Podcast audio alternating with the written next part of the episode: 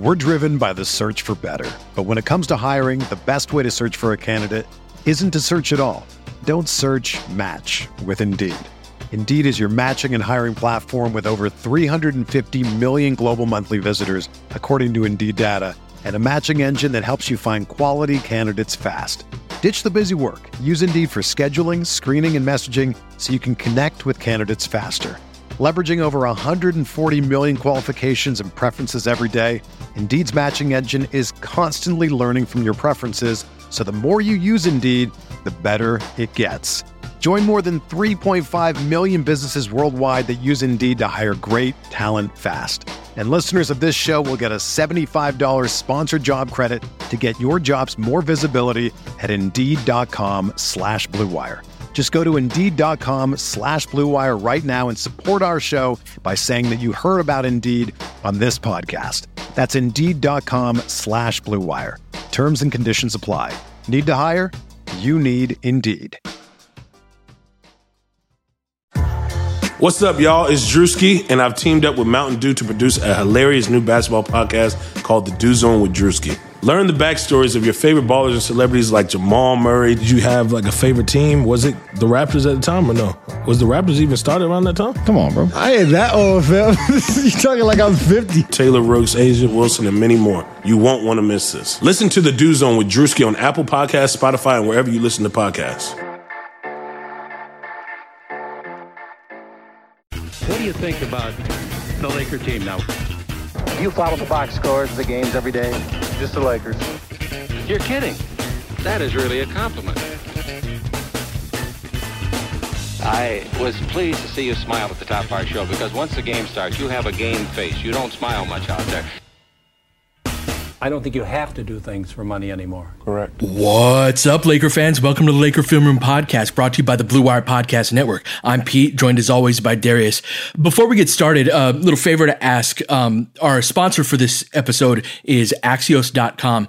It's a uh, it's a newsletter basically. You get curated front page of the of the newspaper type of thing sent to your email inbox. And you'd be helping us out quite a bit if you go to sports.axios.com it's totally free. You just get a daily you know curated front page of the sports page type deal. Um, and it'd help our pot out a bit.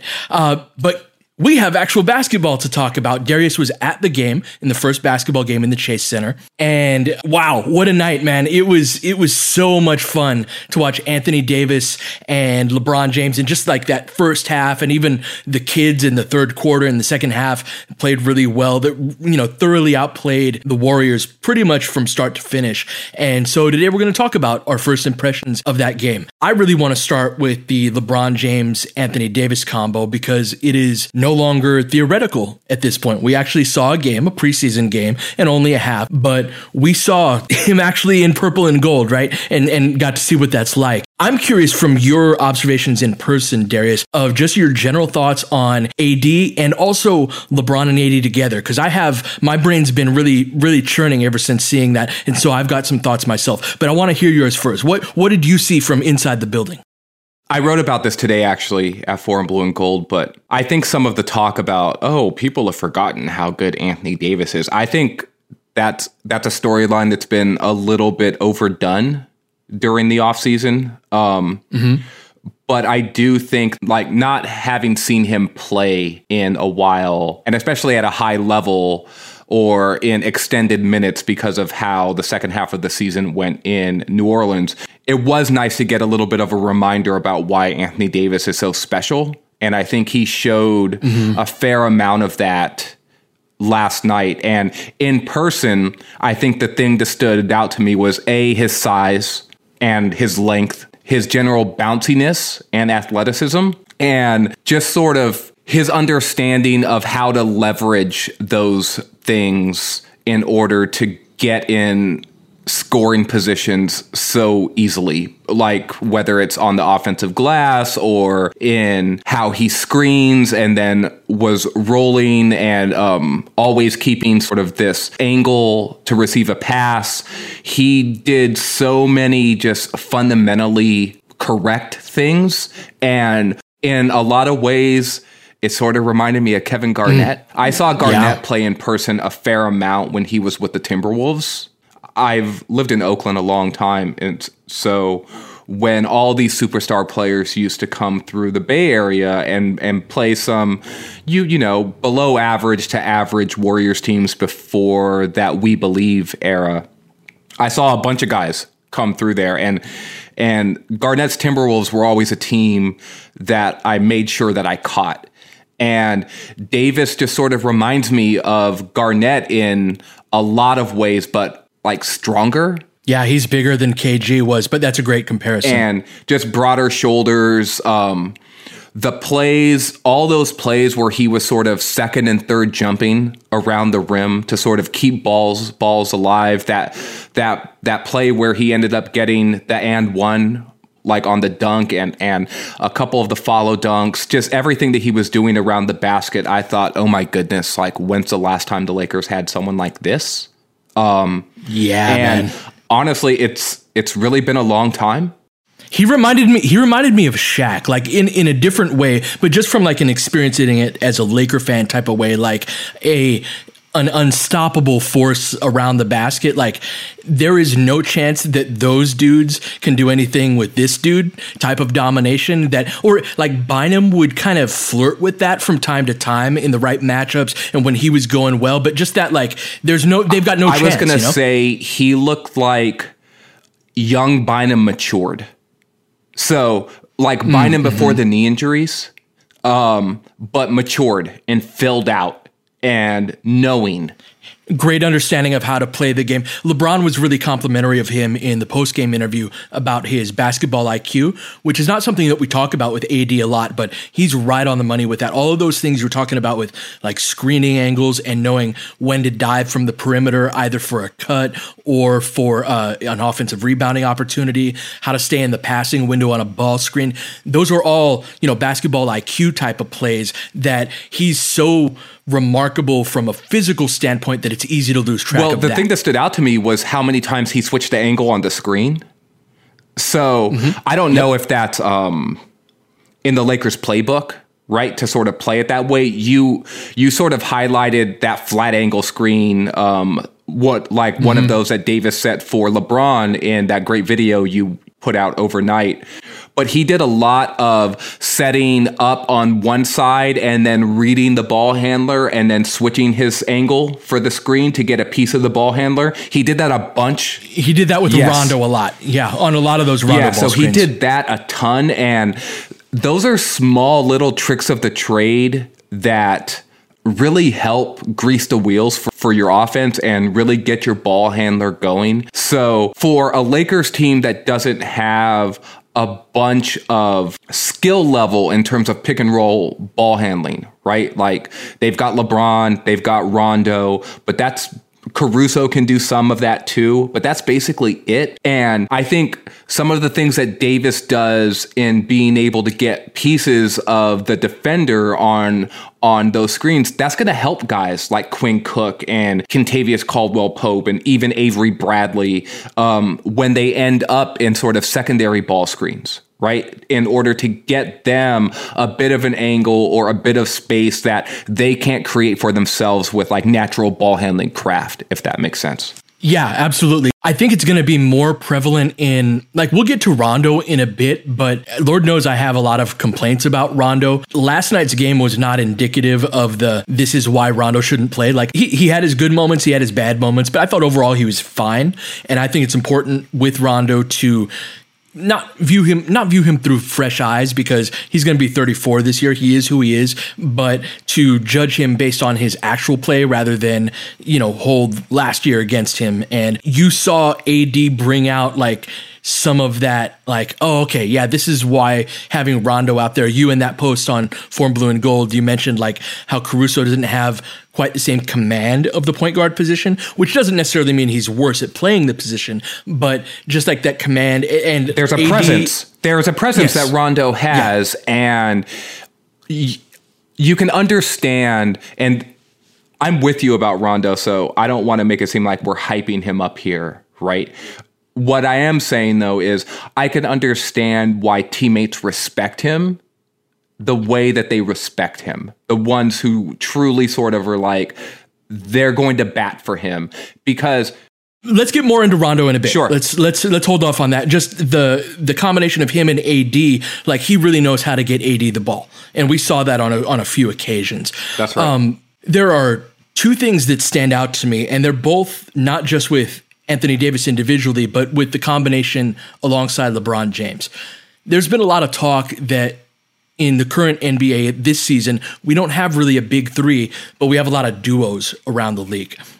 For one, we've theorized like that they're going to be a really great fit together. Seeing it and seeing the actual manifestations of how they are a great fit together, you look at the other duos around the league and like it's more of a taking turns type of scenario, right? Where Westbrook, Harden, Kawhi, Paul George, LeBron, AD, like LeBron's pressure that he puts on the front of the rim is like AD is just going to eat on that day after day after day. And the thing is, is like you can be in a drop coverage, which is what you should be in against a LeBron AD pick and roll.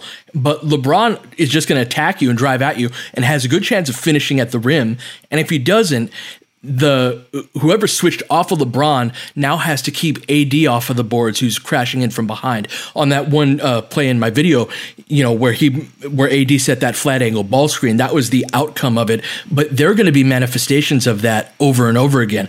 God help us when you know AD actually starts hitting his jumper. Seeing the complementary nature of their skill sets in action really I know it's one game, it's preseason. I don't want to hype the, the hell out of it, but seeing like the skill sets aren't going to change. Like who they fundamentally are is not going to change. We'll see that in the regular season. They are a duo that's on a different tier than any other duo in the NBA.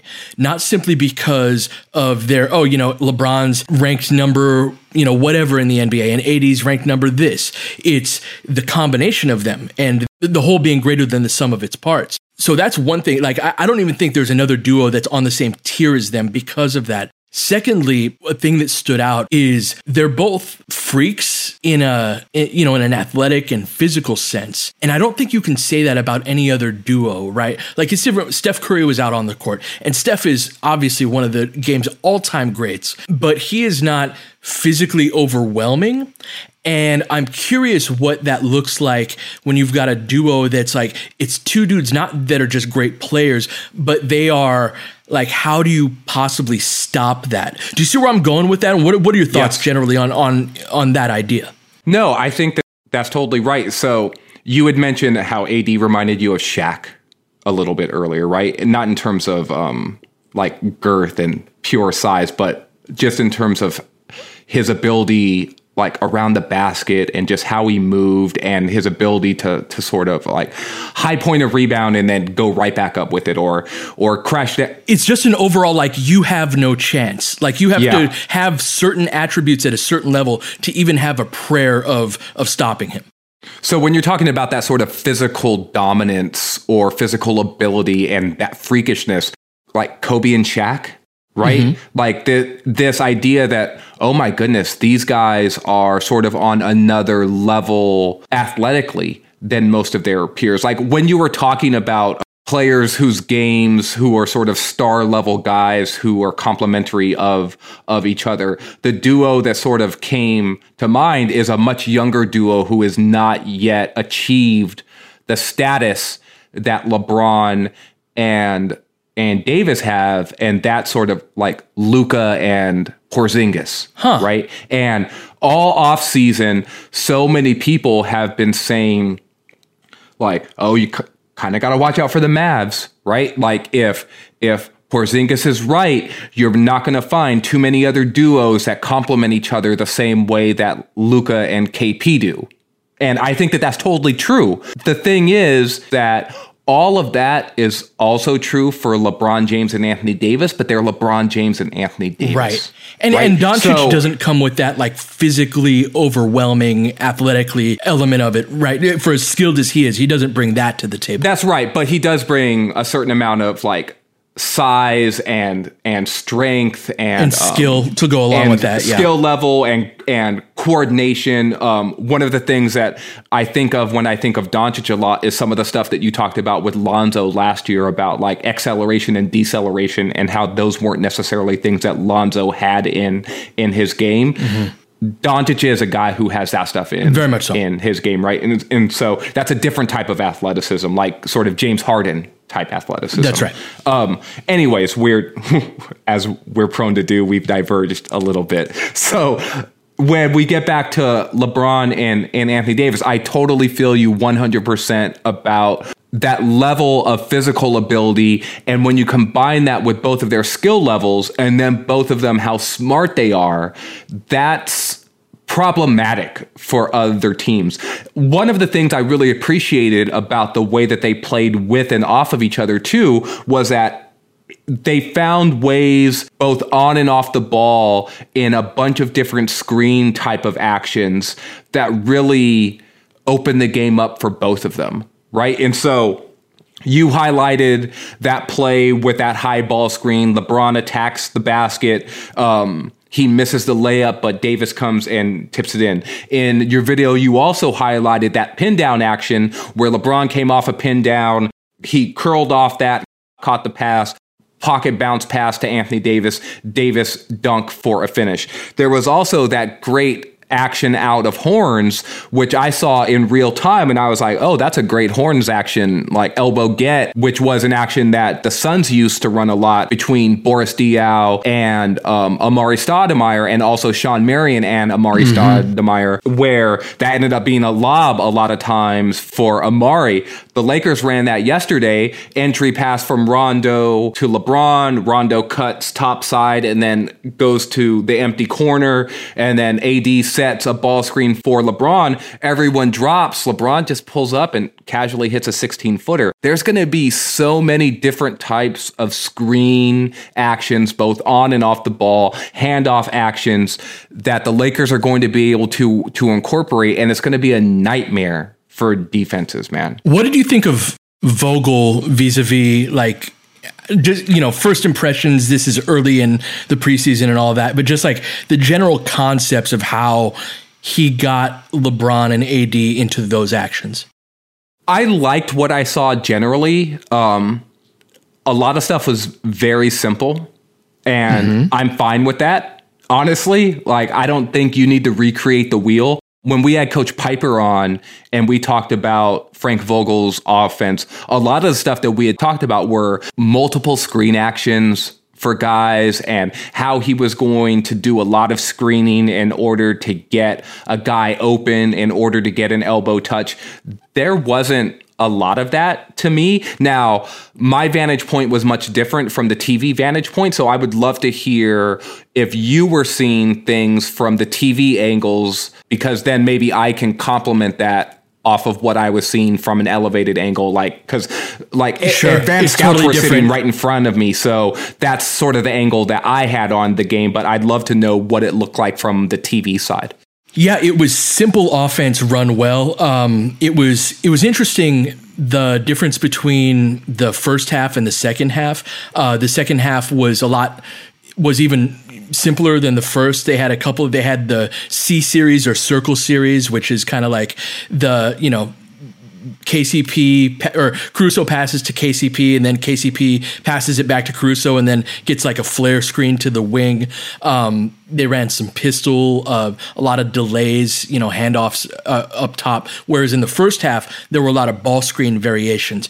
The main thing, and I'll get more into this in a future video, I really liked what Vogel did with the two big lineups with his short pick and rolls, which is not to be confused with short rolls, but basically it's a high ball screen with usually AD setting the screen, but he can be in the other position. So uh, AD sets a high ball screen, and then the uh, the other big, be it JaVale or Dwight is in the dunker spot, usually opposite side of the roll lane because you don't want them to get in each other's way. But it can be on the same side uh, depending on the variation and who you're trying to get to the ball to on that. I thought that was a good job of like because that's one thing I've been wondering is how are you going to take advantage of Anthony Davis's roll ability when you've got two extra bodies in the paint, and that's a, that's a very good set to be able to do that. So you know the, it's one game, and you know he'll implement more and more. But I thought the offense was further along, and that's impacted by more veterans on the team as well than it's been at this point in camp in the last several seasons. So that was really encouraging to see.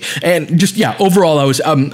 I'm I'm happy with Vogel so far, and I think his personality fits the team really well. Me as well. There was one play I was cracking up uh, in the late third or maybe early uh, to mid fourth quarter.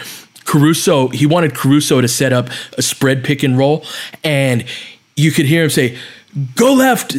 Then go right, you know, left then right, left then right. You could hear it, you know, because Chase Center was sounded like a library at certain points. I'm curious about your thoughts on that in person. Uh, but you know, Vogel, like he had a very clear, determined, like, not only is this the play we're running, this is how I want you to run the play from a, and, and it's all about like setting up your man for the screen to maximize the effectiveness of that spread pick and roll. So yeah, I, I was really happy with, you know, the early returns on Vogel. We'll see, but so far so good. I liked speaking to Vogel's sort of personality and his demeanor, those were things in both pre and post game availability with him that I was impressed with. And this is something I've been impressed with him about since his opening presser. And I spoke to a couple of the beat guys who have been around the team a little bit, and I, I impressed upon them that I really like Vogel's demeanor and just sort of how he carries himself and doesn't seem too well too high or too low and, and definitely shows the experience he has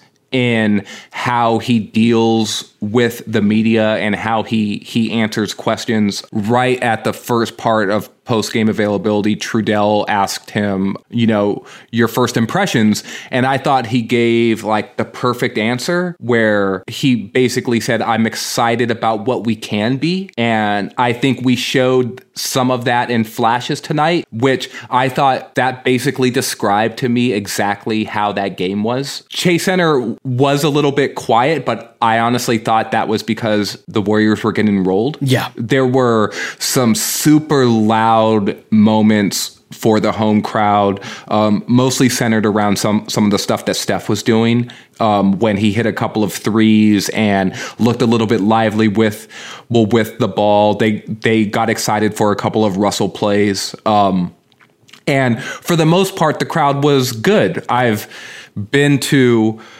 Oakland crowds and I've been to San Francisco crowds. The the San Francisco crowd was certainly more of a different demographic, to say it nicely.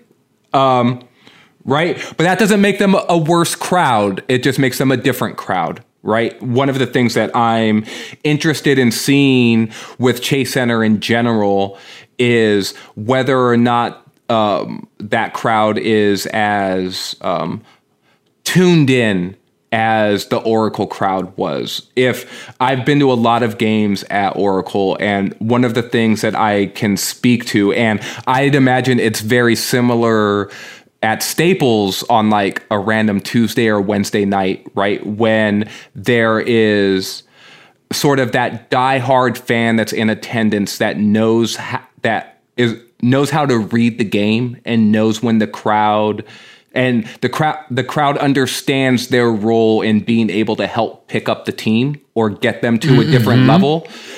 Mm-hmm. Oracle was very much like that. Um, I'll be very interested to see if Chase is the same way. So that's my last thing about the Chase Center. It, but it's a great new building. If you're ever in the Bay Area, I'd recommend just going to see like a crown jewel type arena someone described it as um, sort of like Chase Center looks like the inside of your iPhone.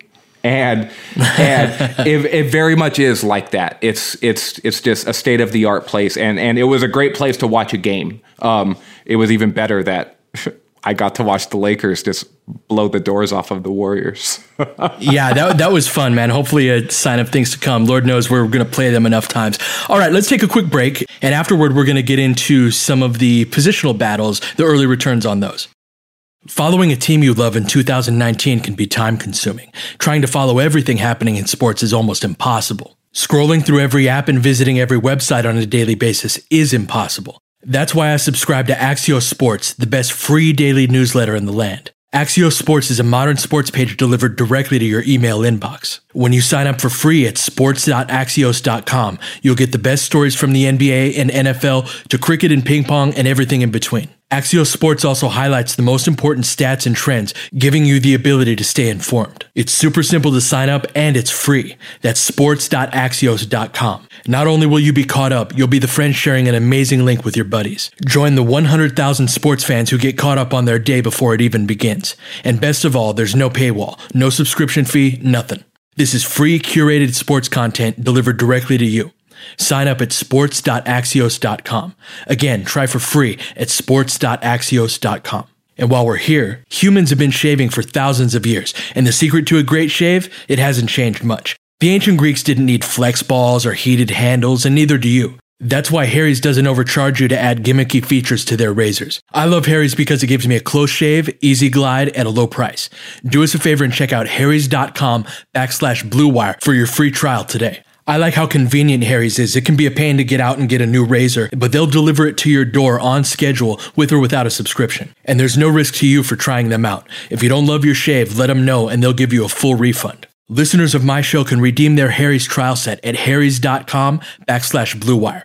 You'll get a weighted ergonomic handle for a firm grip, a five blade razor with a lubricating strip and trimmer blade, a rich lathering shave gel with aloe to keep your skin hydrated, and a travel blade cover to keep your razor dry and easy to grab on the go. Go to harrys.com backslash bluewire to start shaving better today.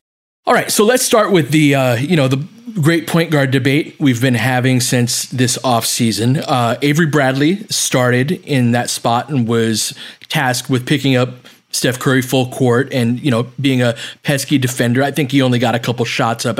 He missed a layup and then missed uh, you know a pull up jumper off of the dribble, long mid range shot. But he was out there for different reasons. Rondo got a ton of run in the first half, got 19 minutes. Uh, Quinn Cook was out completely with a you know nagging quad injury that my understanding is that's not that serious. And then alex caruso played the majority of the second half. Um, let's start with bradley. What did you notice out of him in his stint in that first half? I liked his aggressiveness defensively. Um, he was definitely getting into steph full court. Um, I just like the way that he competed on on that end. He didn't spend his whole night on Steph. There were some cross matches at times, but he looked into it defensively. He looked active. Picked up a couple of, you know, cheap fouls. I think that's going to be something that he's probably going to have to get back to the refs understanding that he's going to be playing a certain way right? So I think that mm-hmm. uh, if a guy plays physically uh, an, an entire game and over the course of an entire season, that refs adjust to him more than a player starts to adjust to to the refs. I think Bradley could be that type of defender. Um, I was encouraged by how he looked defensively from my vantage point. Did I'm wondering on TV did it look like he was as into guys as it looked from my vantage point?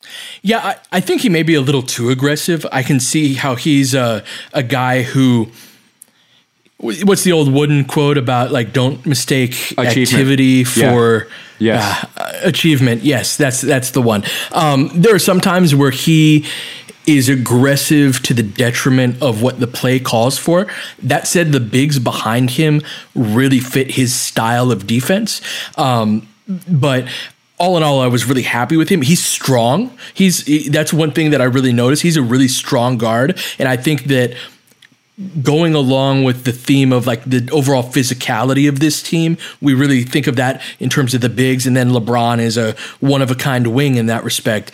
Um, but he he fits in that mold too. Danny Green does as well. Um, to where this can be a group where all five guys, especially you know the lineups that have Kuzma out there, Kuz is not a guy I would describe as strong relative to his peers anyway. Um, but for the most part, like the main guys on this team, you could put out a, a really good lineup with like dudes that just are, are going to push you around. And you may be able to match that in a one on one type of sense. You mentioned this in your post on Forum Blue and Gold. I like everyone talking about how big Philly is. Lakers ain't that far behind, man. Like this is a big and strong team, and Avery Bradley plays into that there was a, th- a common theme between him, Caruso, and Rondo in terms of like they needed things to be just right to be a scorer from the perimeter specifically like to, uh, on their jumpers they'll make open shots and even caruso shot you know 48% from three on, uh, you know, I think 50 attempts last year. He's he's not a guy who can let it fly, right? And that's the commonality between Rondo, Caruso, or Bradley, regardless of how well they're shooting. Quinn Cook, I'm really curious to see how he fits into this dynamic because he's the one guy who can. Like Danny Green hit a three going to his right in transition uh, off of a pass from LeBron. That's like only shooters make that shot, right? Quinn Cook is capable of doing that. So I'm cur- curious of seeing how he fits in on that aspect of things. Now we touched a little bit on Rondo. Um, he, you know, got 19 minutes in that first half. He was the first sub for Avery Bradley after he got uh, picked up his second foul.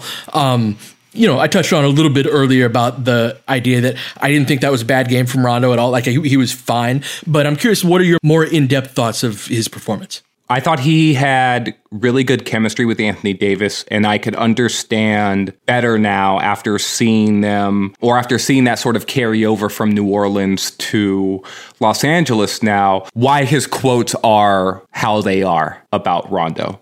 Mm-hmm. That one play, and you highlighted this in your video as well, where Rondo looked like he was shooting up a floater, but Davis caught it and dunked it right? And you could say that that mm-hmm. was a shot. To me, live, it looked like a pass, like in the arena. Hmm. Um, it looked like Rondo saw Davis lurking in that sort of dunker spot baseline and fired it up there. And Davis knew right? Like that's the thing is, and that play as well where uh, Davis got out in transition. I think he might have leaked out and he was starting to get into his post up around the dotted line area on well, on the left block. He felt his defender leaning on him and he just drop stepped right right out of that and then caught that lob for the reverse dunk. That was a pass from mm-hmm. Rondo as well.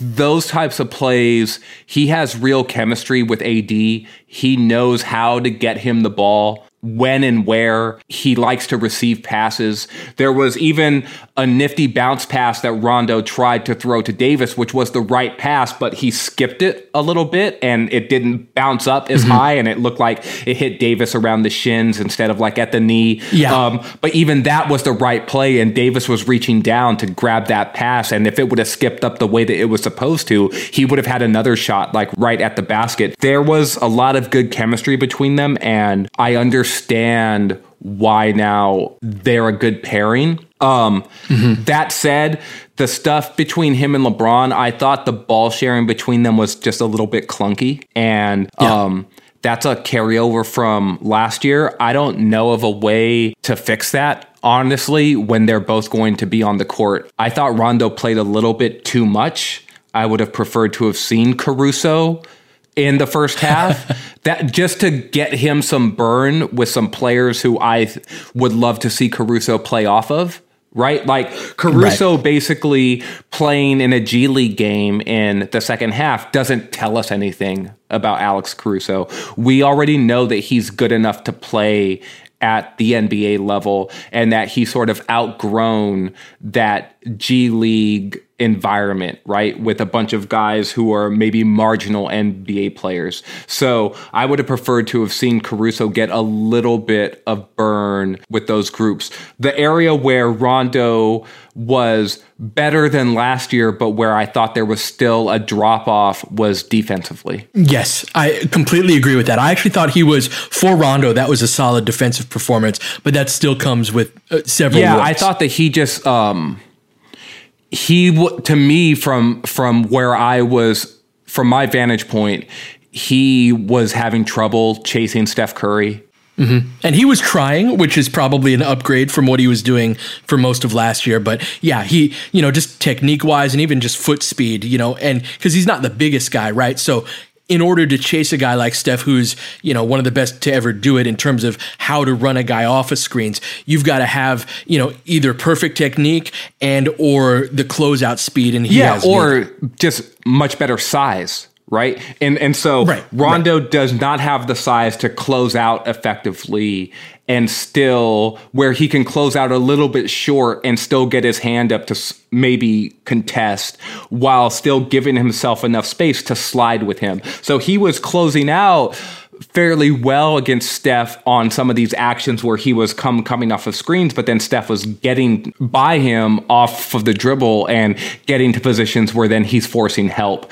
So I thought Rondo's ability defensively, just like you said, he was trying. Um, he was not dying on on as many screens. I liked his activity out there, but it was a drop off from what we saw from the other guards who were out there defending, even KCP right? And so of the four guards that the Lakers basically played in in the first half, to me Rondo was clearly the worst defensively behind behind Bradley Green and KCP in whatever order you want to rank those. No, that's absolutely the case. And uh, so as far as my thoughts on Rondo, offensively, you know, like you said, we saw the chemistry with AD. I thought the offense had a little less maybe ball movements maybe not the word although i would venture a guess that we saw fewer passes per possession. I thought he over dribbled and this is a you know tendency of of rondo right? We saw him take several wide open shots where the defense wasn't defending him at all and he hit a couple of those right? Um, but when the Lakers are able to get into five out sets with Rondo, that's when he's a lot more effective because you can make that pass, be it the pick and pop or the pick and roll to the roll man, or you're making a very basic roll skip type of read.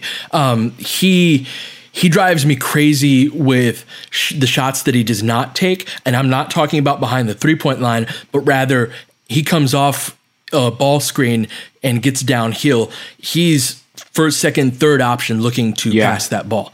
And there was a couple of times where I'm like, dude, just shoot it, right? But he, but he's not good at that shot. He's never been good at that shot, and that's kind of what you get with that. Um, I, I think you hit the you know nail right on the head on the defensive end in terms of what he brought in that like I, you know, he he gave decent effort, but you know there was a communication um, on a, a yes. split cut where Steph got a layup, um, and it was between him and KCP, and, and, Rondo was supposed to pick up the guy. They were supposed to switch that. They were switching one through four throughout the you know most of the night, and just little plays like that that are you know he gave up an offensive rebound to Steph because he just you know watches from the weak side. Steph Curry should not be climbing up your back from an offensive board, right? So, you know, it's one game and we're analyzing the hell out of it because it's been way too long since we had a Laker game to analyze. But there was uh, like, there was one play that I wanted to highlight about Rondo that to me signifies some of the frustration that you had pointed out earlier about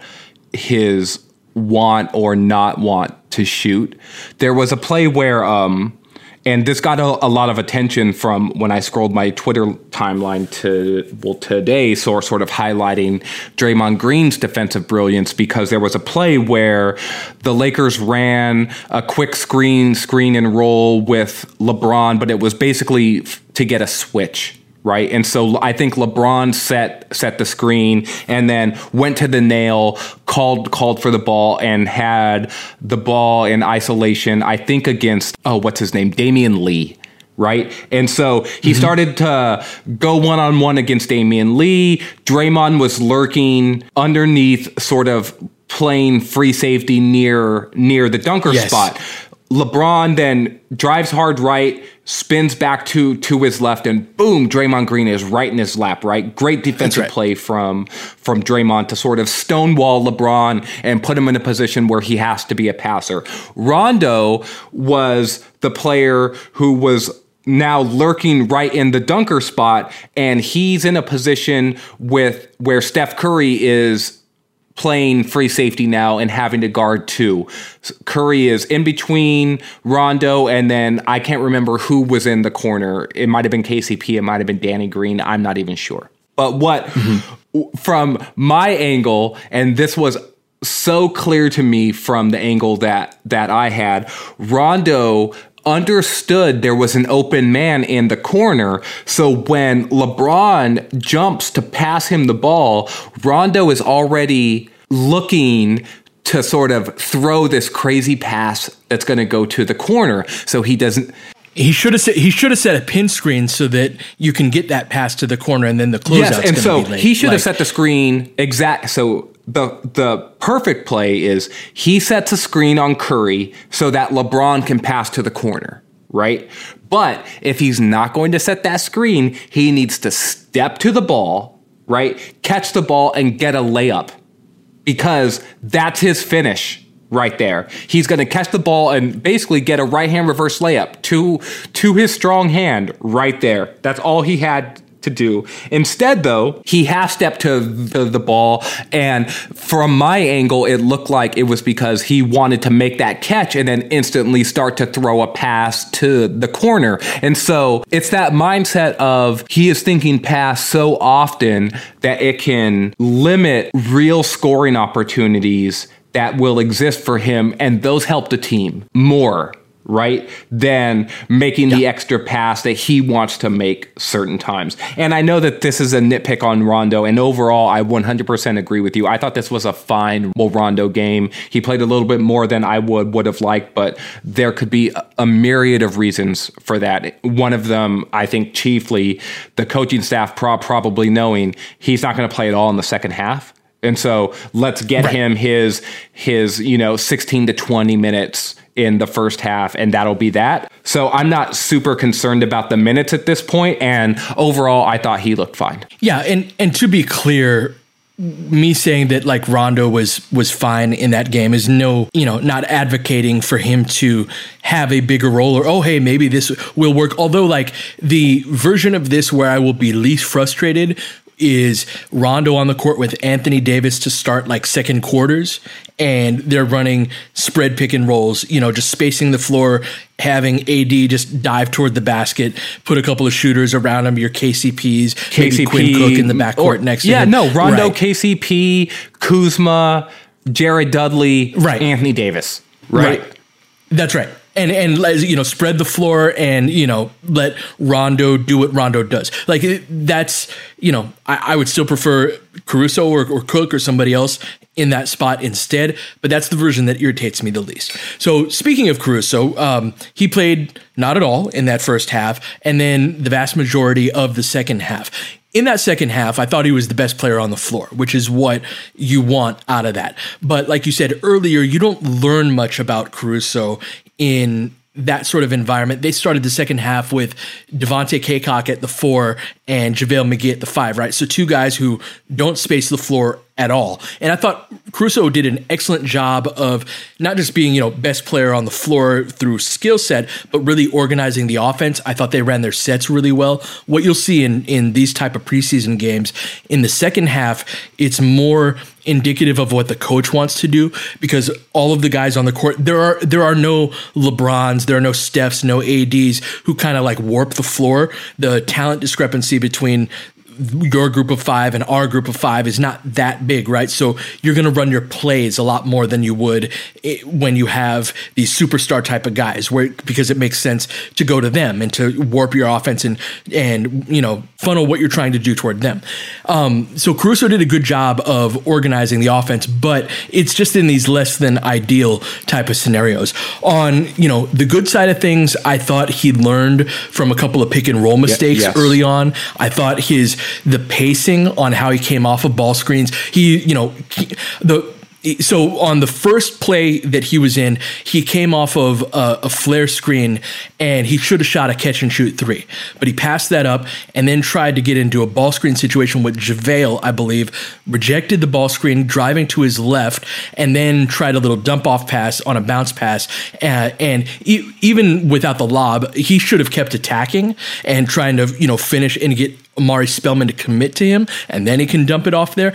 And then he had a couple of ball screen situations after that where I thought he did a, a pretty good job. He had one where he tried to throw a lob to JaVale and it got deflected out of bounds, where he probably should have pulled up for an elbow jumper. But all in all, like I thought he really orchestrated things really well while playing solid defense. There were a couple times he got off his feet and got beat off the dribble. But all in all, I thought it was a good performance. And I, I'm hoping and thinking that since this is a battle between like there are a lot of guys who can arguably be in you know play this position for the Lakers between Bradley, uh, Rondo, Caruso, and Cook, and so I'm hoping that in the second game that maybe it's Rondo who sits the whole first half or you know somebody else and then you get a chance to see Cook with all of the you know the main guys the rotation guys. But considering the circumstances that Caruso was in what were your impressions of how he played I thought he played well. So you covered basically ev- everything that I was going to say. I would definitely want to re highlight the fact that I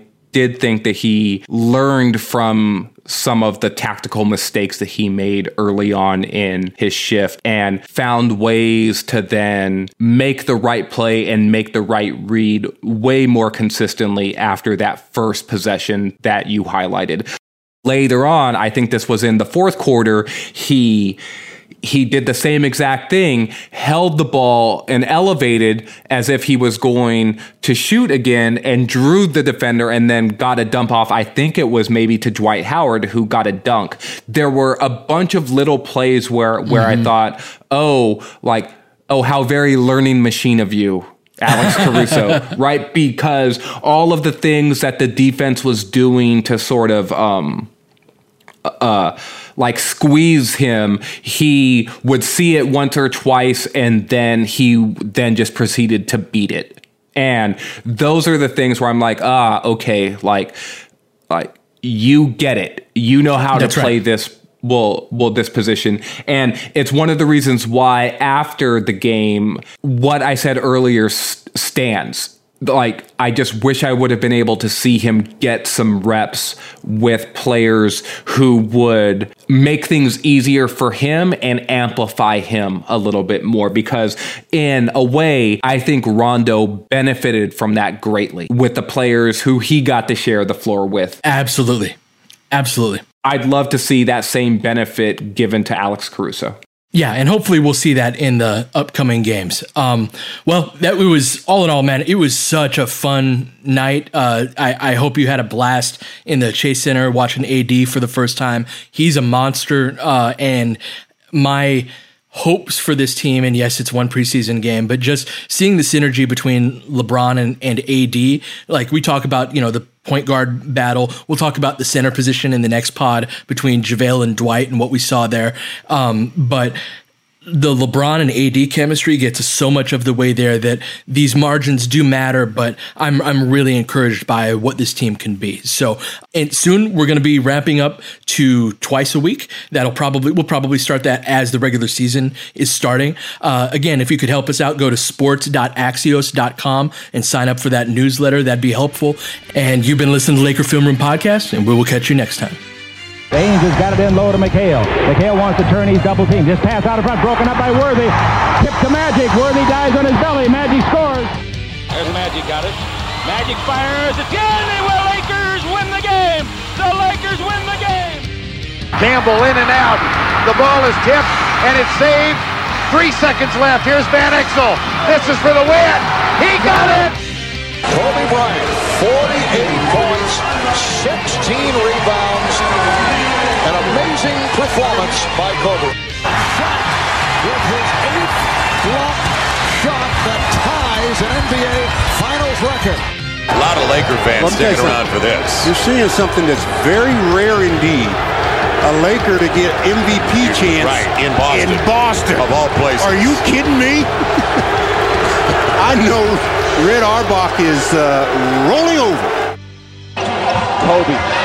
Hard to believe. Are you kidding me? Unreal. Are you kidding me? How strong was that? A triple on a fall away in the corner with a shot locked down. Lakers by three. Ryan spinning in the lane. Back for Gasol. Pretty pass. And it's back to a three-point game. And the critical part was Pietrus jogging back. Didn't bounce the floor. It's a two-for-one situation. Kobe Bryant picked up by Bell. There's the move. Two, one, miss it. Unbelievable. Bryant, yes. And that was a little tap to Alvin Gentry. Add insult to injury, Kobe. I mean, what a shot. I mean, you can't defend that. Are you kidding me?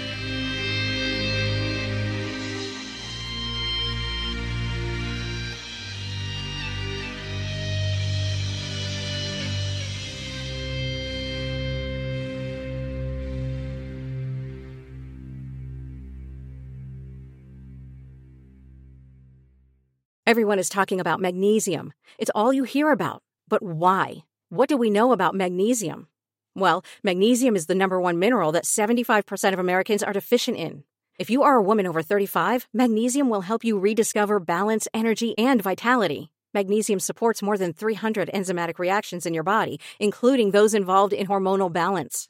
From functional medicine doctors to mental well being and female hormone experts, we all know that magnesium is the one mineral to improve all aspects of well being and health. But which one? Magnesium Breakthrough from Bioptimizers, the trusted choice recommended by leading experts with seven best absorbed forms of magnesium to ensure your body receives the support it needs for overall well being. Go to bioptimizers.com slash balance today and use code BALANCE10 for 10% off. Support your journey to wellness at B-I-O-P-T-I-M-I-Z-E-R-S dot com forward slash balance. Magnesium Breakthrough from Bioptimizers, your foundation to optimal health and vitality.